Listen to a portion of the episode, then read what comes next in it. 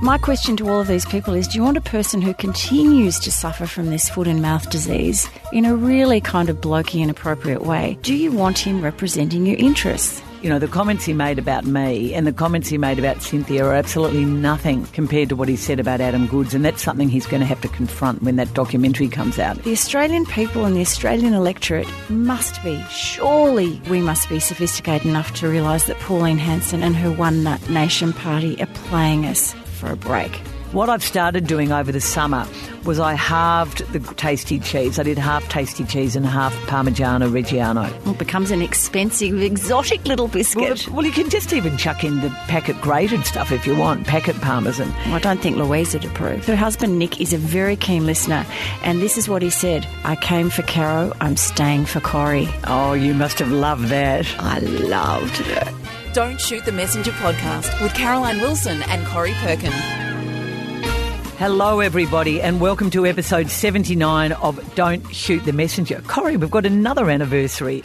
80 coming up next week. Welcome I'm feeling to, older by the minute. Welcome to this week's episode. I'm Caroline Wilson. I've just introduced my dear friend, the bookseller extraordinaire, Corrie Perkin, many other strings to her bow, but that's one of them. Hello, Caro. And just before we came on air, you were you were castigating me because I don't know what super fund I'm in because I have about five. Jane Caro would be horrified. She would be. And you know what, Corrie? One word: consolidate. consolidate. You should.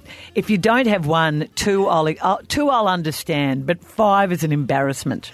Shows how many jobs I've had just yeah, well, going around the block again with another career. Yes, but we, we, just have anyway. I'm not. I'm not going to go into the details. Look, we've got a very big Hello, show. everyone. Lots to talk about, Caro. Big show coming up. Eddie McGuire's done it again. We've got some strong views on that. We want to talk about women's footy and that unbelievable, unbelievable event in Adelaide on Sunday. Corrie's got some views about women on boards. She's been fired up after reading Janet Albrechtsen's column in the Weekend Australian.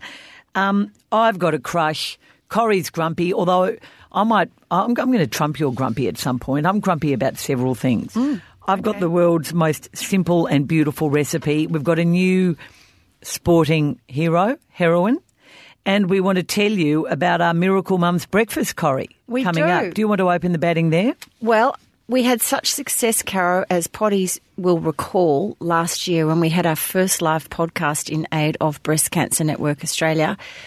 Uh, we have decided to do another one, and this time we are doing for the Royal Women's Hospital's Miracle Mums campaign. On Tuesday, April the 30th at the Melbourne Town Hall, we have a breakfast. So we, We're, have to we're get not up in the main big room, are we, with the organ and everything, where I have my speech night every year for school. We could easily get 2,000 people, Caro, but look, we're just aiming small this time. No, we're not in the big, it's called the Town Hall, actually, funnily enough. Is the Lord Um, Mayor going to be there? Lord Mayor Sally Capp is joining us, uh, and we're going to have a cast of new friends and old friends as well. So just Google Miracle Mums Don't Shoot the Messenger or uh, see the link in our show notes or on the Facebook page. Bring your mum, bring your daughter, bring your son. Word on the street is that Anna from the op shop will be making an appearance. And I hope you're bringing your mum because I think Julia from um, the suburbs is coming in as well. Yes, yes, Julia will be coming in. So you better remember to bring her, Caro. It's the Royal Women's Hospital is obviously a subject close to my heart and Corrie's. We both had children there. We absolutely love it.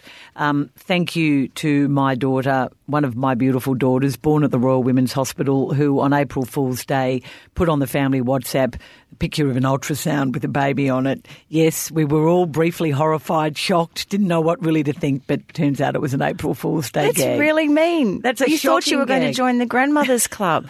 it was Bad pretty form. Thanks to Bridget, our great friend from Jock's Ice Cream, who sent us an email with a few clarifications on American politics. This by way of it's sort of an apology. Um, Bob Mueller's report, in summary, we've not had the opportunity to read it over 300 pages, found there was not enough evidence to charge the president, but he made it clear that it did not exonerate Trump. Well, I think we said Yeah, that. we, I think we did say that. Uh, Caro, can, before you go on, I've got a couple of hellos too, but we need to thank our sponsors, the Interchange Bench.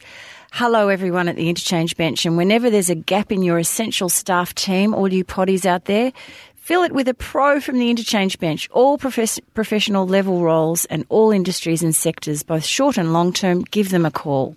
Now, Caro, I've also want to send a cheerio to Shannon and Nick from Geelong, who visited the bookshop on Sunday when I was working, and they were in Melbourne for the weekend celebrating their 10th wedding anniversary. Shannon is the daughter of one of our favourite potties, Doreen Feeney, who who uh, comments a lot on our Instagrams and so on. And although Shannon's not a big listener of the podcast, her husband Nick is a very keen listener, and this is what he said. I came for Caro, I'm staying for Corrie. Oh, you must have loved that. I loved that. Corrie should be careful because um, he was mentioned on um, one the one radio segment you probably don't want to be mentioned on. You were mentioned on on Saturday. Miss Jane's laughing because she must know as well. Oh, what? have you ever, have you ever listened to Off the Bench, the show that Craig Hutchison does with Liam Pickering? No, I haven't. They have a segment called the First Person Self Congratulator of the Week. what did I do? Did Oh, I you- congratulate myself? you did. You On did. what? On my footy score or? No, on My um, tipping? your career, basically. Oh, did I? and your your pioneering career. Ah, I was It having was- crack at you. It was nice. Well, no, it sort of came out as though you were just pumping yourself up. Actually, it was quite yeah, well, funny. They, they need to put it in context. Let me tell you. Uh, look, someone. no, did, no such thing. The soundbite is the soundbite. I'm afraid. Oh, Jane, you'll have to play it at some point. I'm sure you will. Carol will have you doing that. Corrie Perkin, who I love from, of course, Don't Shoot the Messenger, but it, I'm sorry, Corrie, this is one vote. Can I just remind listeners that I was the first female football writer in Australia, and I am a former editor of the Footy Record, so my credentials are pretty good. Oh, just a one vote. Oh, jeez. Someone mentioned to me during the week that I have been sounding a bit husky lately, and did I have a cold? And I'm afraid to say that I probably damaged my vocal cords, possibly irreparably, when Jen, the mother of the bride, and Susie, the mother of the bridesmaid, and myself were singing in the backup with the band at the wedding. So I hope that my, my voice. It was nearly a month ago now. No, I think I've done something. I think really it might have. I think it might have happened when um, a certain young Hawthorn player by the name of James Sicily gave away a free kick. Uh, what was he thinking? Um, Caro, a few nice messages on Insta account. Thanks, everybody. We now have 968 followers. We're almost back to our thousand. If you haven't yet joined us, please follow us on at Don't Shoot Pod. Don't Shoot Pod. Uh, and there's been a few comments about the sponge cake, which I will read later. Uh, I'd like to say hello to at that Lisa. Quote, I agree with Corrie. Was watching the Footy Classified show and thought that Car- the shirt that Cara was wearing is definitely her colour. That's very kind. and Remember, Sean, I was very nice to you last week. You were. You're Unlike always this nice week. to me. Sure. No, no, no. I, I'm not. It was um, what being played on an SEN show off the bench is actually a badge of honour, Corrie, because it shows that Don't Shoot the Messenger's getting a lot of traction. That's all we care about. Any publicity is good publicity. Shauna Cara. O'Sullivan agreed with me over my clash with Craig Hutchison regarding his comments about the new naming of Giants Stadium. Um, to her, to Shauna, Craig's comments were just more Melbourne media bashing of Sydney clubs. She doesn't agree that it's dumb marketing and she doesn't she thinks it's lazy journalism. Surely the Giants are the target expansion demographic. Anyway, thank you, Shauna.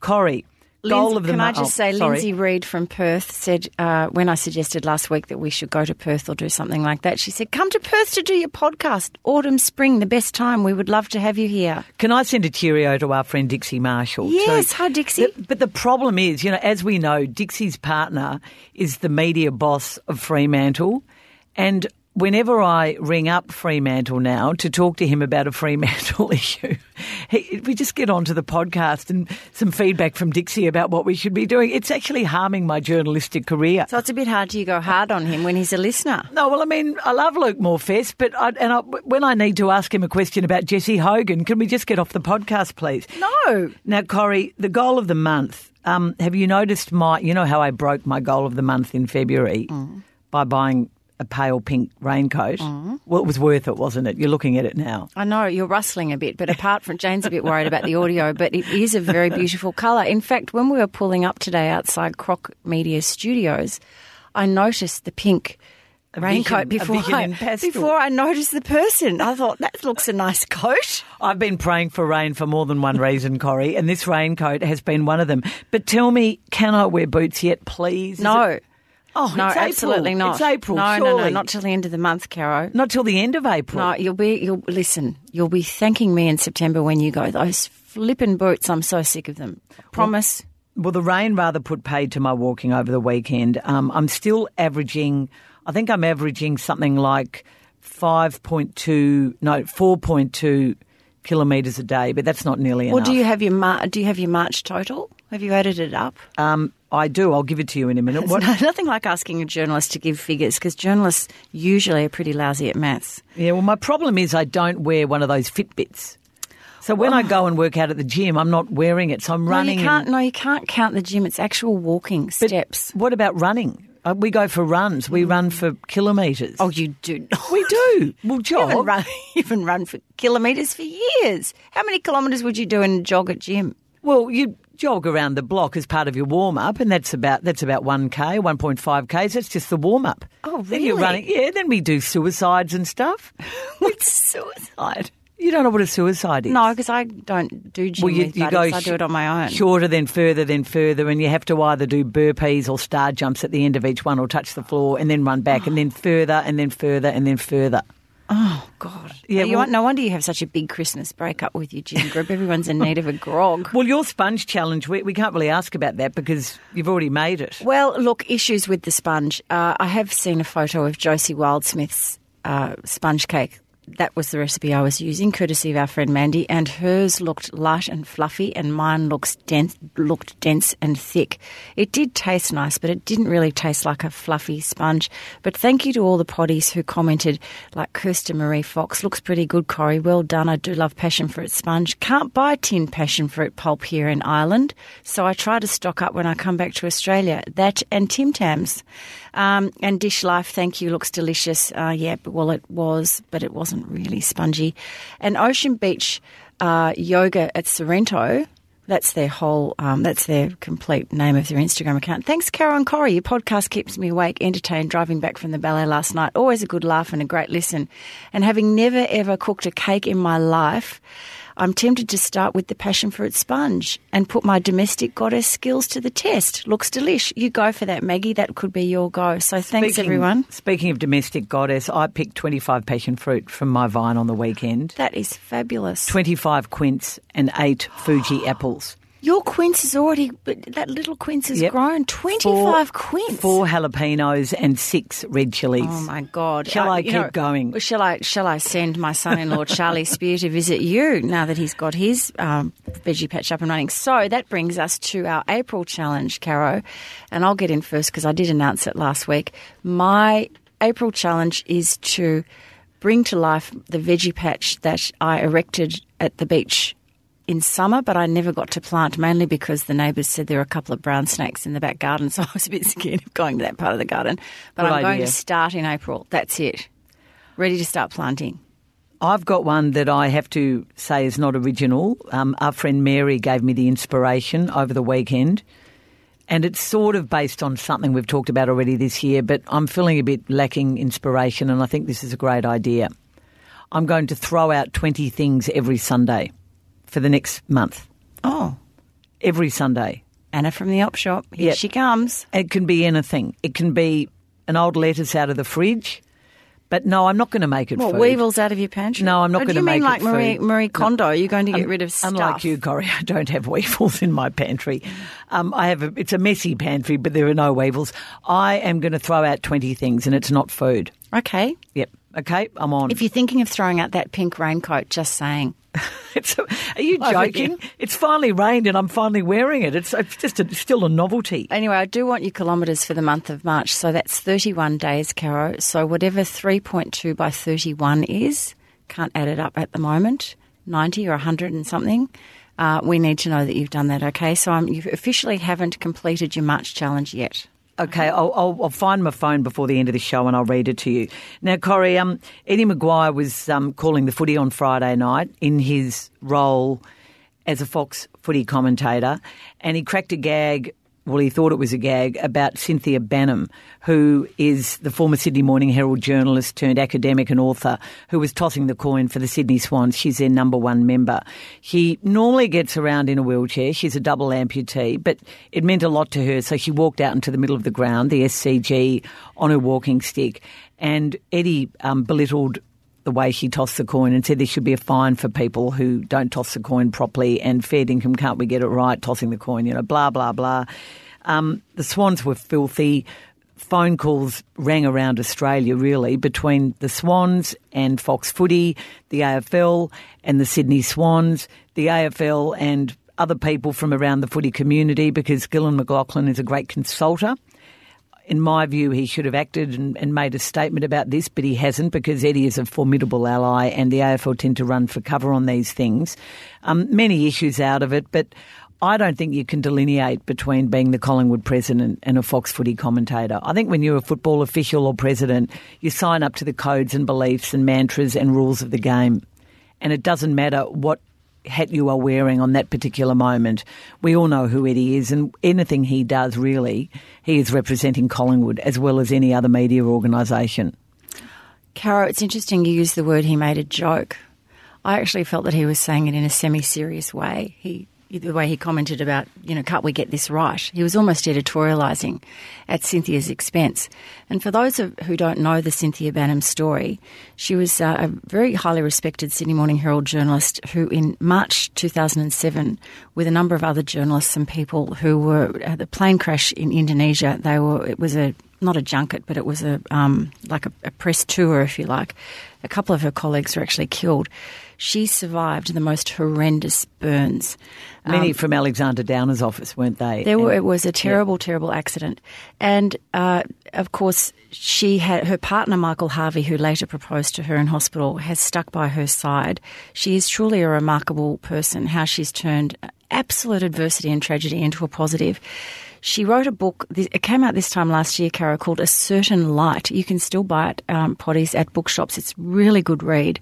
Um, she found lots of um, uh, against the odds kind of stories in her own family makeup. So it's, it's it is part memoir and it's also about what happened to her and her recovery. She is now a doctor of philosophy. She is a master in international affairs at ANU. So she's an eminent academic, and she uh, she is Michael introduced her to Australian rules, and now she is an ambassador for the Sydney Swans Football Club. And I couldn't think of a better person to be tossing the coin. Chairs the whole, a number of their committees and, and that sort of the, stuff. The, the thing about Eddie, kind of all all the oxygen has kind of gone his way, which I, I, I stressing it should because you know my feelings about you know Collingwood presidents who make inappropriate comments. They're, as you just said quite rightly, they're representing a whole cast of stakeholders there, so they should be more responsible. But it actually took the light the light away from the issue of how we should be. Um, embracing and talking about people of di- who have a difference or have a disability, whether it's an intellectual one or a physical one. This was a fantastic moment of togetherness, cohesiveness. Nobody thought about Cynthia and her walking sticks, or whether she was in a chair, or what the issue was, or anything like that. She's an ambassador for this for this great club, and this was a great moment, and we've forgotten all of that. Well, I, Eddie, I get course, very angry about Eddie McGuire's behaviour here. Eddie, of course, um, and I believe this says he had no idea who he was criticising. Um, and he says the vision was blurry or he hadn't really. He was in properly. the Melbourne studio, wasn't he, while this was happening up in Sydney? Uh, was he? Yeah, I think he was in the Melbourne studio. Well, uh, how come he could see the poor coin toss but not the walking stick? I don't know. I coin, don't know. Coin toss, coin toss. I keep saying coin toss. It's a shocking thing. Um, I, I, just think it really doesn't matter whether or not he knew who she was because he, he was criticising just a member of the public who tossed the coin poorly, who happened to be on a walking stick. And do, if we believe he didn't see the walking stick, I still don't think it quite justifies absolutely not his and my, excuses. And, and just following up on what you said, my question to all those stakeholders, those supporters, the players, the Collingwood Football Club staff, the corporate and private sponsors, not to mention the fact that Eddie is a commissioner, so there's the whole AFL community. He's my not question, a commissioner. He's oh, sorry, uh, not a commissioner. Um, he's on the He's the chairman of chairman, Collingwood. Yeah, yeah. So he's on the commission, though, isn't he? No, no, no. Oh, okay. No, sorry. the AFL Commission's independent. Um, but my question to all of these people is do you want a person who continues to suffer from this foot and mouth disease in a really kind of blokey and appropriate way? Do you want him representing your interests? That is my question to the well, people who can vote him out. Oh, yeah, they will never do that. That, they, the members absolutely love him. Well, not and, after, um, and also the way they played the other night, they were pretty formidable. They were unbelievable. But it doesn't help Collingwood when he uh, comes out and says these things. And it's just that there's so much. The AFL at the moment is all about inclusion and diversity, and um, they're, they're quick to take away memberships and ban people and put people on the back pages if they have a bet, or it just seems a bit weak that they can't actually make a strong statement at mm. least, or ask him. I mean, I think he should fine himself. I think he should make a donation to the charity of Cynthia's Choice. I mean, he's been doing a lot of managing of it behind the scenes.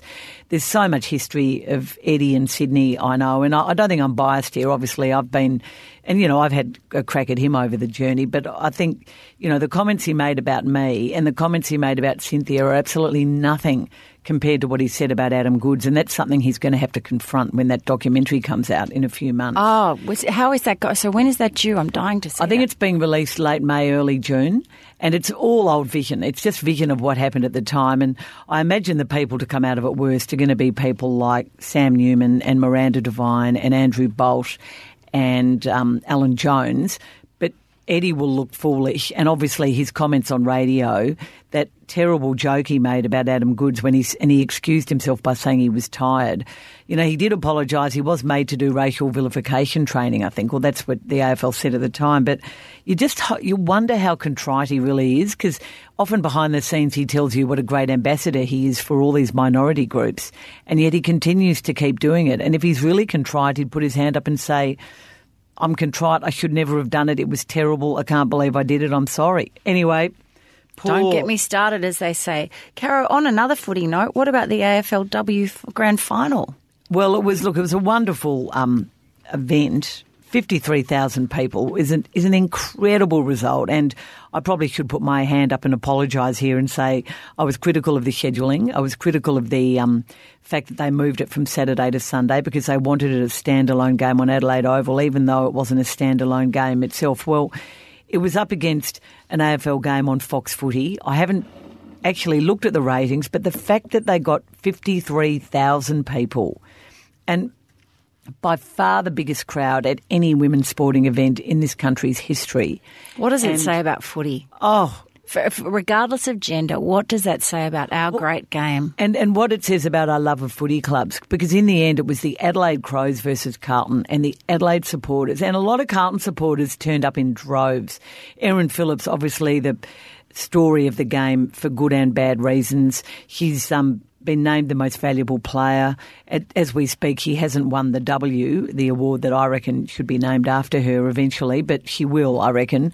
She won the equivalent of the Norm Smith medal for the best player on the ground, even though she did an ACL in the third quarter and didn't even play in the last quarter. The scenes of her being carried off the ground, did you see them? I did, all, I did, yeah. And all the Carlton players going yeah. up to the motorised stretcher, as well as the Adelaide players. I had tears in my eyes. Well, I mean, it was so emotional. It, it was very emotional. And also, um, the oh, his name's gone out of my head. The Carlton coach who used to Daniel play, Harford. Yeah, I was going to say Hawthorn, great. Um, he made some really lovely comments I think, I think great's a bit strong. Oh, oh, he was okay. a good player, very good player, handy player, handy player. But he, he, made, he, said some lovely things about Erin Phillips and the Crows and the spirit of, of, Adelaide generally. And it was so refreshing, Caro, to hear uh, to hear a coach not only congratulating the other side, but with sincerity saying it was a real pleasure to play this game. We were honoured to be here. The crowd's been great. The spirit is fantastic. There were some really important lessons, I thought, from that whole grand final. They've got to get the, this whole draw right. Uh, the, this conference system, I'm never quite sure why it's called a conference system. Can you explain why? well, they're played that? in two conferences, so they make up two conferences, and everyone. It's, Don't you just couldn't you just call it like groups, right? Or well, that's you know why is it called a league, Corrie? It could oh, be called know, a, it could be called a congress. Con- well, conference sounds conference. like they're all having a meeting with. Well, it, it's cheap coffee out of an urn or something. As the uh, first woman ever to cover football in this country, you should be well of, of you should be well across conferences. Take um, no, Corrie. Take I, that one, Craig. You can have that one. Okay, it's like the whack of the week. Uh, no, no. I, I just think that um, they're doing it because they can't. They don't they don't want to have a longer season. They don't want it to cut across too many other sports. They're worried about it being saturated by men's footy. As it turned out, I think we saw a lesson on the weekend. I mean, they still got 53,000. I bet the ratings were fabulous, even though they weren't amazing for the rest of the season. They'll decide in the coming weeks whether they're going to start the season in October or more likely Australia Day. Four new clubs coming in next year, although not the Mighty Hawks. No, I know. They've got a way to go. Um, look, I think it's. Um, realise that society is changing Hawthorn and all those other clubs? Well, they, they were late to the party, but they'll get that. They're, they're in now, and they've got a VFLW team. I think you know the, one more thing to say about this is the cultural effect it's impact it's had on the game, and it, it's slow but sure, Corrie. And there are so many more women now on the scene in footy. There's just more women on the scene. And speaking of culture, the night Erin won her first W and you, you, would remember Erin's father, Greg Phillips, because he was playing when you and I first started covering footy. He was an absolute champion of the game. But when she won her first W and kissed her wife when, when it was announced, and that photograph just spoke volumes about where we were at in this country. At the time she kissed her wife, marriage was not legal in this country between women or men of the same sex that changed later in the year, but it was just a, a shameful sort of indictment on our country. I thought that, you know, we had this sporting hero kissing her wife, and yet in this country, because her wife's American, they wouldn't have been allowed to marry. It forced the AFL to step up and um, take a stand, which was a bit slow, but they did it. So um, more power to Erin Phillips, and let's hope they get the fixture right for next year. Let's hope they get a few more games. That would be good. Caro, uh, on the subject of women, last week, uh, Graham Samuel, who we know as a corporate watchdog, uh, he made a point that the, there are walls built around an exclusive group of female board members. And I'm now quoting from Janet Albrechtsen's article on the Weekend Australian. She said these this um, wall was so impenetrable only a nuclear bomb could blow it open to other women. It was a really interesting article. I don't know whether you read it. It's titled "Boardroom Bandits Only Too Quick to Shoot the Messenger," and the oh. issue. Her, the issue. I know. Copyright. Copyright. Janet, we'll send you our bank details. It's quite interesting, though, that they call it a Norwegian phenomenon, or uh, anyway, Janet does, and she says that there's a small club of female directors in Norway. It was so tight after the government mandated that 40% quota for women on boards was mandatory. This little group became known as the Golden Skirts. And between 2007 and 2010, after the quota came into effect, four times as many women as men held 16 board positions, and twice as many women as men held 13 to 16 board positions. And so a lot of the women were doing the same women were doing three, four, five lots of boards. Janet Albrechtsen, in her article on the weekend, points out that this is happening in Australia. Oh, absolutely, it is. It absolutely is. And I was interested to hear your thoughts because, particularly in relation to the AFL, because for a few years now, they've all kind of got with the program and they do have female board members, female commissioners, and indeed female presidents of football clubs.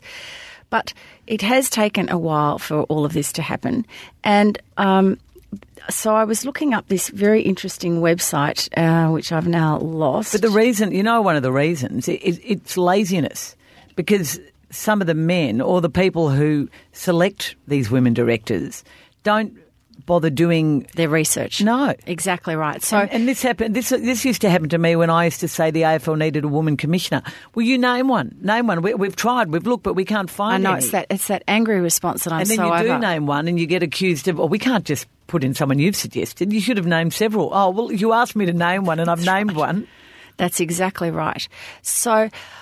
I want to direct the men and women of Australia who are looking for women board members to a very interesting website called womenonboards.net. This is one of the most interesting websites I have come across in recent times. It is an update on it's everything you need to know if you're interested in joining a board if you're female or indeed if you are putting together a board makeup and you need to find a good woman. There are 23,399 members of this group and each month or week or whatever it is, you get an update of how many board positions are listed, how many events which are um, self. Uh, not self promotion, but like um, self education. They run a whole lot of events and forums and things. Have like you ever that. done the board course? That one that people go. Up, I know people who've gone up to Queensland to do, or any of those board. No, courses? I haven't. No, I haven't, because as you know, I've only been on about three or four boards in my life. That's and three or four more than I've ever been. Well, no, on. ju- I don't think journalists should be on boards. No, but I'd at the be moment, in the interests of disclosure, as they say, uh, No, I'd be in the mainstream press. Um. I am on a board at the moment, the Wheeler Centre board, but it is a not-for-profit, and I do think that probably, yes, at some point, I should do a board course because maybe that could be. You've said before it should be a career opportunity for me. I don't know. I'm happier in the not-for-profit sector, which is no reason to not do a board course. But I just want people to have a look at this, particularly women, particularly young women, who think that uh, board directorship might be something that they're interested in in the future get on board, pardon the pun, with the women who run this organisation. It is fabulous, uh, and particularly for the AFL, have a look at that because you could you could find your next um, couple of board members there who are not part of the clique of women. And women can be so tough on other women, Carol. I know that's such an age old thing that we say, but women in corporate Australia are so some women are so good at leaving other women out.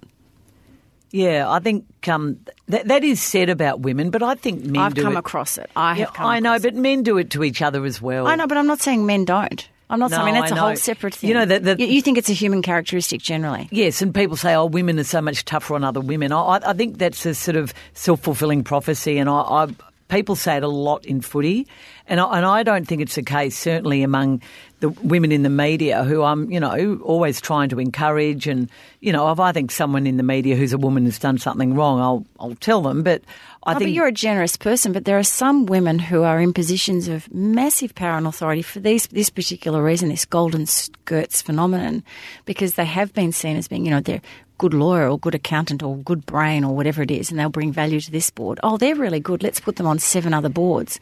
And then this kind of power thing of I don't want to let anybody into my patch. This is my thing. This is the thing I do. I've seen it happen. Look, I know, but it reminds me of the AFL for years said Tasmania, we can't have an AFL team in Tasmania. They're so divided. It's north versus south. And they continue to create divisions. Um, when you're talking about Indigenous Australians getting more involved in footy, and people will say, oh, Indigenous politics is far more political and far more bitter than white politics. And you go, well, actually, no, it's not. It, yes, there are Indigenous politics is a thing, but it doesn't mean there are divisions. It doesn't mean that you can just sort of diss it and and not sort of try and get more Indigenous Australians onto Australian f- rules footy boards, into coaching positions, into um, official and executive positions. And as far as boards go, you know my views, quotas. You've got to have quotas. Yep. Well, you've convinced me of that last year, and I agree with you now. I didn't used to, but I do now. So, anyway, interesting article. Janet Albrechtsen in the Weekend Australian, and if you just type in her name and golden skirts, it should probably come up. It's time for Crush of the Week, and Caro has a crush. And this segment is brought to us by our friends at the Interchange Bench.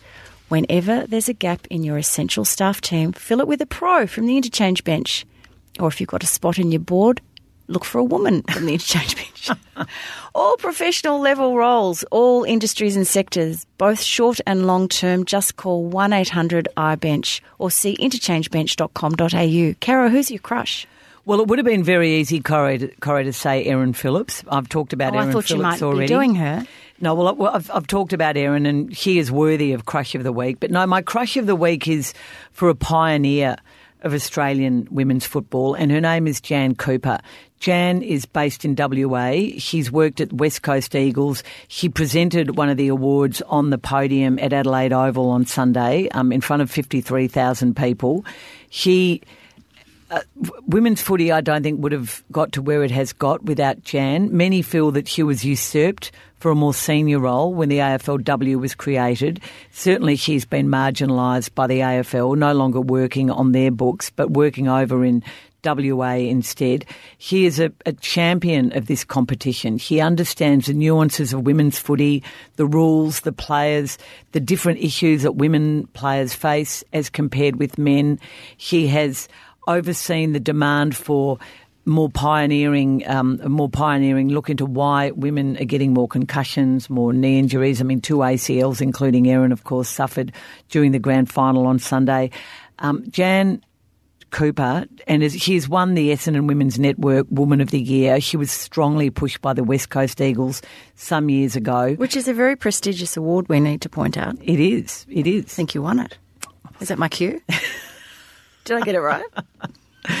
I might have won it. Um, Jan, but Jan, Jan is more deserving of, than me, and um, so Jan Cooper, um, little known, but you would have seen her on the podium presenting the award on um, on Sunday. Yes, I did. She presented. Did she present the Premiership Cup? I think she did, or was that Bec Goddard, the former coach of the Adelaide Crows? Anyway, she presented one of the major awards. So Jan Cooper is my crush of the week, which moves us on to. Thanks, of course, to the interchange bench. Moves us on to BSF, B is for book, and you've got a cracker, I understand. Well, it's a cracker. It's an interesting cracker, but it's not out yet. So it's a pre-cracker. a, a little, a little read it? tiny cracker. Yes, I have, of course you get an advance copy when you're as important as I am in the industry. Okay, so fans of Ian McEwan, hold on to your hats. The book is called Machines Like Us, and it will be published in the middle of the month. And if you would like to order a copy, Great go straight title. go straight to your bookshop and order it now because they're going to go off like hotcakes. Thirty two ninety nine, published by Penguin. Machines like us, Caro. So we love Ian McEwan, English writer, seventy Love him. years of age, Love him. has won the Man Booker Prize. He is uh, he is one of those handful of contemporary writers that you know whatever book or whatever journey you're going on with him, you can trust him because it's going to be uh, an interesting journey. This is an interesting journey, Caro. He brings a black humour and ethical quizzing to a cautionary tale about artificial intelligence and the increasing humanisation of machines, which just reminds me that when you walk into Checker and Charlie's house in Ballarat, Google says hello to you, and you can just yell out, and Google does. I'm not really I'm not a big fan of it. Oh, no, no, I don't like that. Sometimes I think Google's she's listening.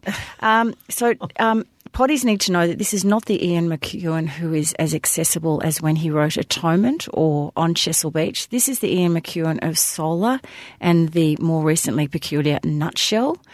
Um, Oh, which was about which was the fetus inside. That was great. I love fetus, that book. the fetus who, who is uh, who is based on Hamlet, who's watching everything terrible happen between his mother. Oh, and all that drinking, shit.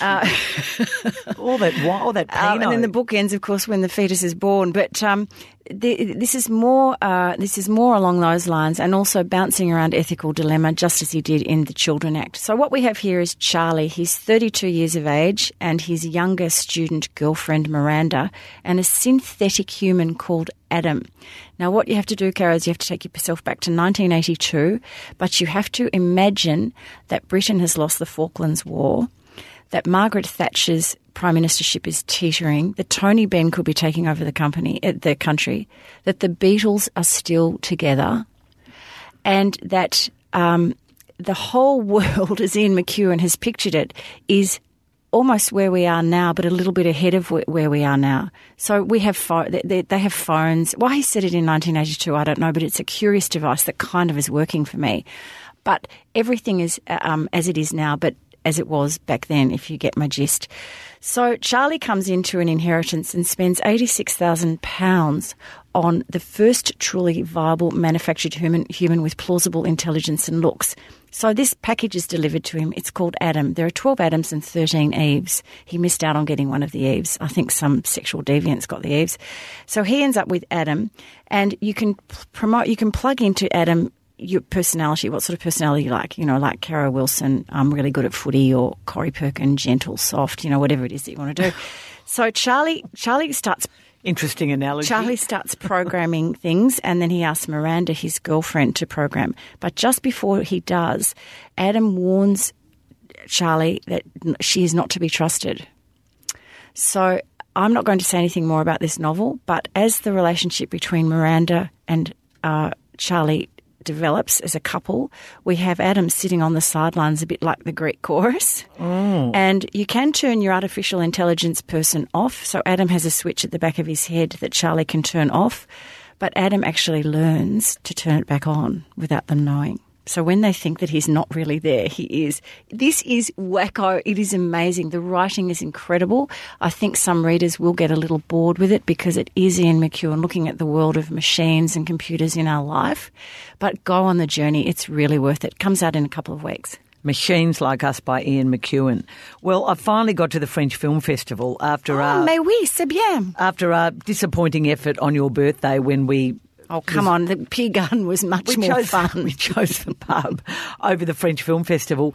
Rose and I went last week and saw um, the other day and saw a film that actually opened the French Film Festival, and it was on at just the perfect time on a Wednesday evening. So we trotted down to the Kino after in the city of Melbourne after Rose finished work, popped it down a little Aperol spritz, and then went and saw The Trouble with You. A crazy film. I wouldn't say I loved it. Is it another family drama where everybody comes home to work out the inheritance when No. a father has died? No, I is- love those sorts of French movies. Um, the, the heroine is a female cop. Um, it's set in the south of France. I think it's Nice. And um, her husband has been um, eulogised in a statue in set up in one of the main squares in the town because he was he's a dead hero. And there's a lot of fantasy scenes with um, the mother reading. Um, Telling the story to the small boy, the son, their son, about her father's heroic actions. But as she learns more about what her husband really was, which very, very early in the piece you find out he was a bent cop, the story changes. Um, she sets out to right a wrong he did, which is, it is just a crazy, wacky spoof on a cop film. It is crazy. Um, the only actor, actress I recognised in the whole film was Audrey Tautou, who plays the partner of the husband, of the man who was wrongly put into jail as, as a result of the Ben cop's bad doings. so the bent um, cop's wife, she's trying. So she go, she becomes a bit of a detective herself, Well, she, well, she is a detective. Oh, She is a cop. And look, there, there is. It's just crazy. It is just so wacky. It Well, gets wacky they- good, or is it like wacky Oh, no, Ian funny. McEwan? I've It- got to indulge, or wacky don't bother. It's a comedy spoof. It's funny. It's sort of crazy. The ending is completely insane. Um, but I really enjoyed it. I mean, it's French. It's set in the south of after an France. Aperol spritz or two, Um, wouldn't you? Well, only one. It's set in the south of France. You know, what's not to like? I certainly enjoyed it more than what I saw at the MCG the following night between Richmond and Collingwood. So that's the film. And Corrie, I have a recipe. This is such an oldie, but such a goodie. oh, it's in a little recipe book. It's from my recipe book from my recipe tea that you helped contribute to many years I ago. organised for your bride. I was your bridesmaid. Back in the days, back in the days And when, Georgie? when we didn't have hens, we had recipe teas. and my aunt Louise, Can I just give everyone the tip? You're not missing anything. my my aunt Louise, who um, Much rather a hen's. was my mother's godmother, and by the time of my recipe tea, which was hosted by my aunt, whose name is Button, Aunt Louise was still alive, and she was sort of like a surrogate grandmother and a wonderful woman, not a famously good cook. And I, in fact, I've been given since a recipe book that she was given at her recipe tea from my grandmother, which makes fun of all her shocking cooking. You've um, you've read out from Aunt Louise's cookbook before. Yes, I have. I think we were vomiting out the back, Jane and I. This one is an absolute cracker. It's basically her cheese biscuits. Very easy, but you need to be able to have. Is that con- Louise writing that, or is that you saying that? No, I'm telling you, it's got four ingredients, four, and it, you'll have to get your converter out. Four ounces of plain flour, four, four ounces of grated tasty cheese, four ounces of butter, and half a teaspoon of cayenne pepper. That's it. How hard can it be? Mm, I don't Turn- know. You're talking to someone who buggered up the sponge. But, Turn you know, on the oven. Well, yeah, sponges are harder.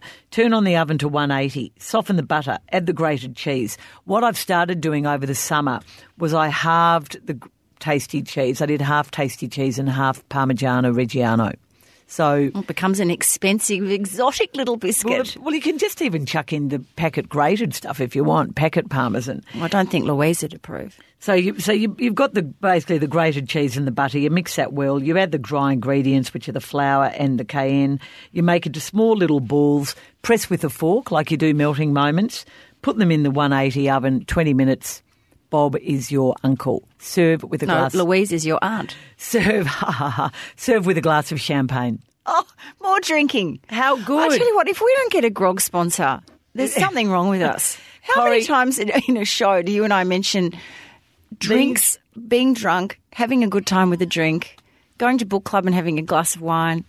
It's never ending. Well, it is a bit of a part of life. But one little tip with it: when, once you've made the mixture, particularly if you're making them in summer or warmer weather, put them once you've done the balls on the baking tray. Put them in the fridge for 15 minutes, Oh, and to- then put them in the them oven so they're not too so they don't go, pff, you know, they don't splash. Yes, I know that feeling. I've Now, Corrie- my melting moments in the past.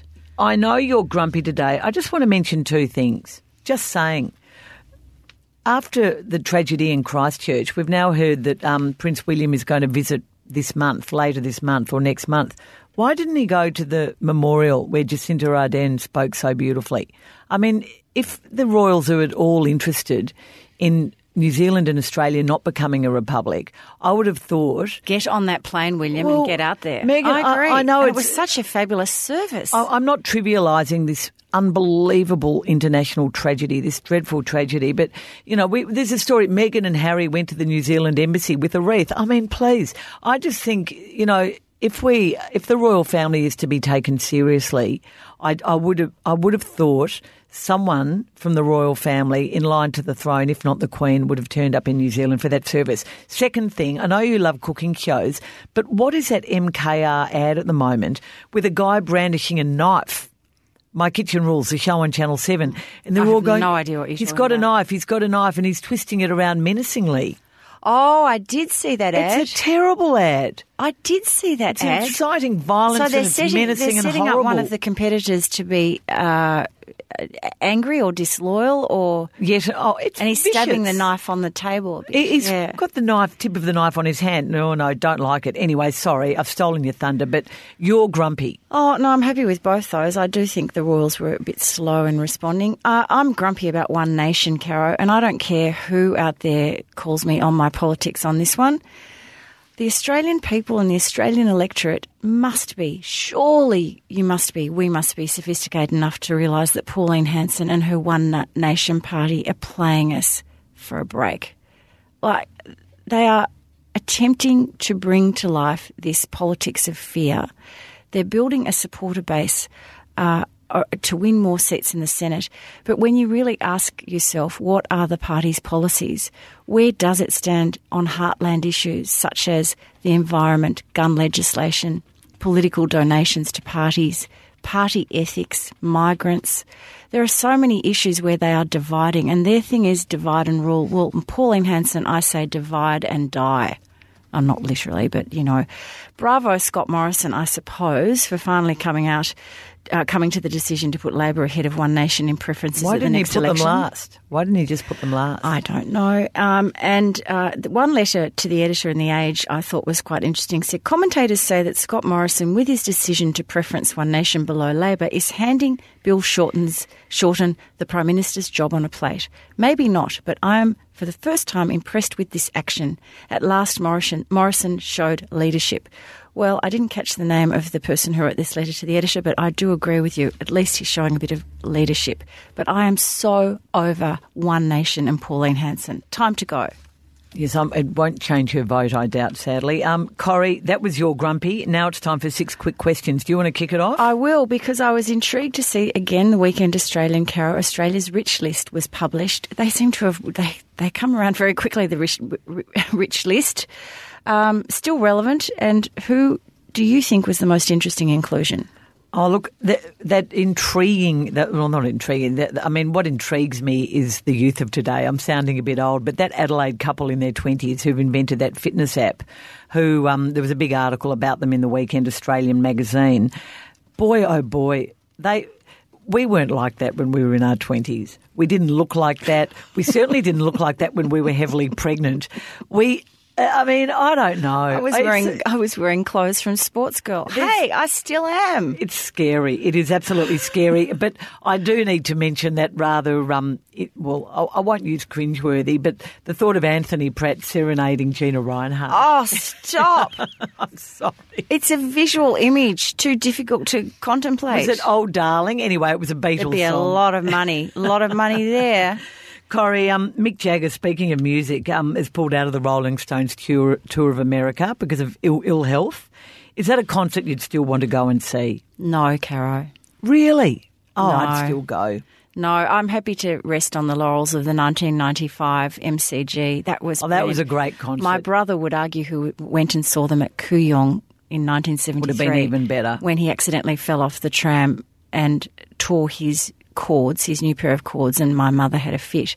But um, the 1995 MCG uh, bash I remember so well for all the obvious reasons because they were all great. Except great for when, except for when Mick had a break and Keith took over. That was time time to go and But get what, a, but what about beer. a friend? What about the friend of yours and mine who was so excited? I, I can't say who it is uh, because he works in the media still. But he was so excited that the beloved Stones were coming out to the MCG. He imbibed a bit too much before, you know, in the pre-match, Yeah, and what happened? and fell asleep. Not, I'll just say, not with liquor. And was so excited, fell asleep in the seats and missed the entire show, even though everybody How was trying to wake him asleep? up. Mm, well, just think about what you might have imbibed. In. Oh, what an idiot! I don't know. I don't know Um, you do know this about, person. but Caro, should Channel 9's footy show have retained Bill Brownless, and what do you think of the new lineup? I think the new lineup's fine. I think it's going to need a bit of time to gel. Second show was much better than the first. Now the problem isn't um, the lack of Billy Brownless; it is the lack of a new name. They had to rebrand the whole show. Mm. I agree with that. Big mistake. Big mistake. Corrie, with all the fur flying around regarding the Mueller report and um, William Barr's four page summary, what's the best summary you've read or heard in the past week? There's been a lot, Caro, a lot of criticism of uh, US Attorney General William Barr for not uh, making the whole report available, although he has said that he will abide by con- Congress's call for it. So I'm not sure whether we're going to see that or not. If none of this makes sense to you at all, Potties, can I show? Can I express to you uh, the strong suggestion that you read two pieces? One is an opinion piece in the Washington Post on the weekend by Sally Yates. She was Deputy Attorney General of the US from 2015 to 2017 before Donald Trump sacked her. Most excellent piece of reporting, and she just says the American people deserve to know the truth. It's all about the truth. And the second one is um, our friends at Pod Save America their episode titled Peak Stupid, which went to air on March 29, and you can still call it up. It goes for an over an hour, Pod Save America, this episode, but the first half hour conversation between host Jon Favreau and former Obama administrator and senior advisor, um, and of course also on the podcast, Dan Pfeiffer, it is compelling. They just give you the complete rundown of where, uh, what should be happening, what has happened, and um, in a nutshell, if you just want the quick brief, that's the one. And um, before you give us your GLT, and speaking of the Stones, can I just say if you want to read a great autobiography, I refer you to Life by Keith Richard. Yep. One of the more fascinating, intriguing, no holds barred, what a selfish individual Keith Richards is, was. But what a Yes, brilliant. he hasn't died. Oh, no, but what, what a brilliant one. But what's your GLT? No, no, I've got a question. Oh, you've got a question. Uh, Sorry. 22 year old Ash Oh, Barty yes. won the Miami Open this weekend. Oh, I love the way she talks about us rather than me. She talks about her team winning, not just her. She's such a joy. Can, do you think she can go all the way in 2019 and win a Grand Slam? Absolutely, she can. Yay! Absolutely, she can. Love Corrie. her. I hope she becomes the first Australian in a long time not to be intimidated by playing at her own Open. And do something at the Australian Open. Fascinating story, Ash Barty. I mean, obviously had a bit of time out. She gets sick of talking about this. Became a cricketer for a while. Massive Richmond supporter, and has been mentored like like Trent Cotchin and like your very own coach Alastair Clarkson by Ben Crowe. But that was just wonderful. That is a big tournament, the Miami Open. And that's why I said 22 at the, at the introduction of that question. 22 years of age, Caro. So we still could have a few Grand Slams ahead of us. oh, definitely. Aussie, Aussie, Aussie. What's your GLT? Okay, I did this, I think, this time last year, but not in the same way. Autumn leaves, Caro. So on the weekend, on the weekend, Hattie and I went for a little walk around the burbs, and I saw my first leaf blower. Enough. No more blowing leaves. Just don't. Please don't do that. You're looking at me like you've got one. You're looking a bit guilty. No, I, Oh, good. I'm so of glad. course I don't. But I want to know what the tip is. Okay, so the tip is this leave your autumn leaves on the grass and garden within reason. I mean, if you have 20 plane trees in your backyard. Yes, 'cause they don't clearly- biodegrade. No, clearly you would not be doing it.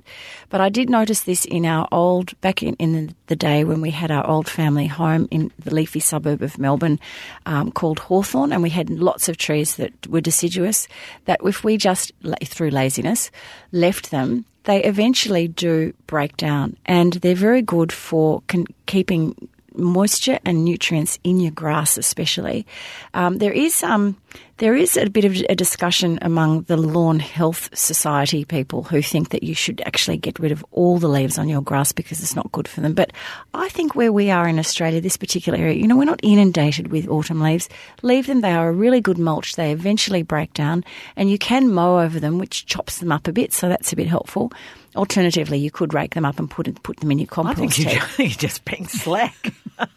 Well, I'm just thinking of, you know, time poor potties who have autumn oh, the- leaves and they might just think, oh, hooray, now I've got the great excuse to leave them there. well, which brings me to my mother Julia's f- great local tip, which is oak leaves, because oak leaves are the best mulch for your garden. They sure Particularly are. when it's been raining and they get a bit squelchy. We used to walk back to our old street with big bags and fill them up and come home and put them on our garden. Do you remember we used to put them in the in on the footpath. We did where I lived in Hampton. All the neighbourhood kids, we put them on the footpath, and then, um, well, I won't mention the word kerosene, but we used to have a little bit of a bonfire in the footpath with, With all the autumn leaves? Yeah, with the autumn leaves, everybody would come around. I think even there might have been a marshmallow or two. You Where can't do it- that now. Where was it? No, the parental I lived. I lived. supervision was clearly lacking. I lived in a dead end street, and we were up the very dead end of the dead end. But um, no, it was always a great fun. Children, don't try this at home. Corrie, very good at GLT, um, and particularly the oak leaves. I agree. Isn't it nice that autumn is upon us? We'll be sick of cold weather at some You point. You just want to wear your bloody coat. I don't you? I do. Well, you're going to buy a new coat this year. No, uh, well, I can't until I get back from my walk. Oh, okay. uh, Yes, well, that's true. Oh, I saw an amazing coat a friend of mine bought. It's sort of hot pink and furry, and it comes from Trelise Cooper. it's like a bunny. Oh, it's incredible. Who's the friend who looks like a bunny? I'm not going to, she doesn't look like a bunny at all. She looks very smart in it. Tell your friends and family, everyone to subscribe to our podcast. We'll be back next week with more Don't Shoot the Messenger. In the meantime, send your feedback and tips and comments to the Don't Shoot the Messenger Facebook page. Follow us on Instagram at Don't Shoot Pod. We want to crack the ton. We, um, we also tweet. Just join at Don't Shoot Pod and you can email us feedback at don'tshootpod.com.au. And don't forget to subscribe to the Book Pod. Yes. The latest episode, Corrie's interview with eminent book publisher Henry Rosenbloom, is out now. And buy tickets to our live podcast on April 30 via the links in our show notes or by Googling Miracle Mums Don't Shoot the Messenger. Corrie, oh, and oh, we also want to thank the Interchange Bench, of course. And Miss Jane for producing us. Oh, yes, it goes without saying. Oh, well, you Um, didn't. That's that's true. Thank you, Jane. Um, but just remember the interchange bench for all professional level roles, all industries and sectors, both short and long term. Corrie, what do we say? Don't shoot the messenger, Caro.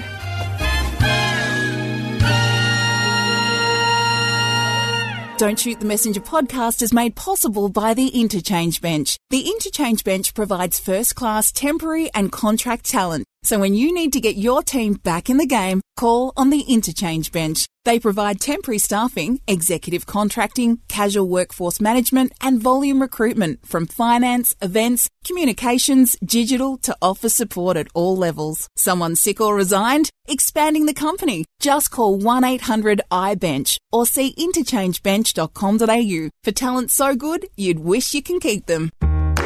Hi, this is Liane Moriarty. Hi, I'm Anne Summers. I'm Jen Harper. Hello, this is Laura Tingle. Hi, I'm Markus Zusak. I'm David Marr. Join me on the Book Pod. I hope you can join Corrie Perkin and I on the book pod. And I think also people often completely underestimate if something is easy to read, they think that means it's easy to write, and it's absolutely not. It's such a skill. Always, no matter how abstract the issue, you have to find the narrative and you have to find characters, and around those, you build the story. You know, some authors take a decade to write a book. I would miss the meeting the readers. Subscribe to the book pod. Subscribe to the Book Pod. In your favourite podcast app. Wherever you listen to podcasts.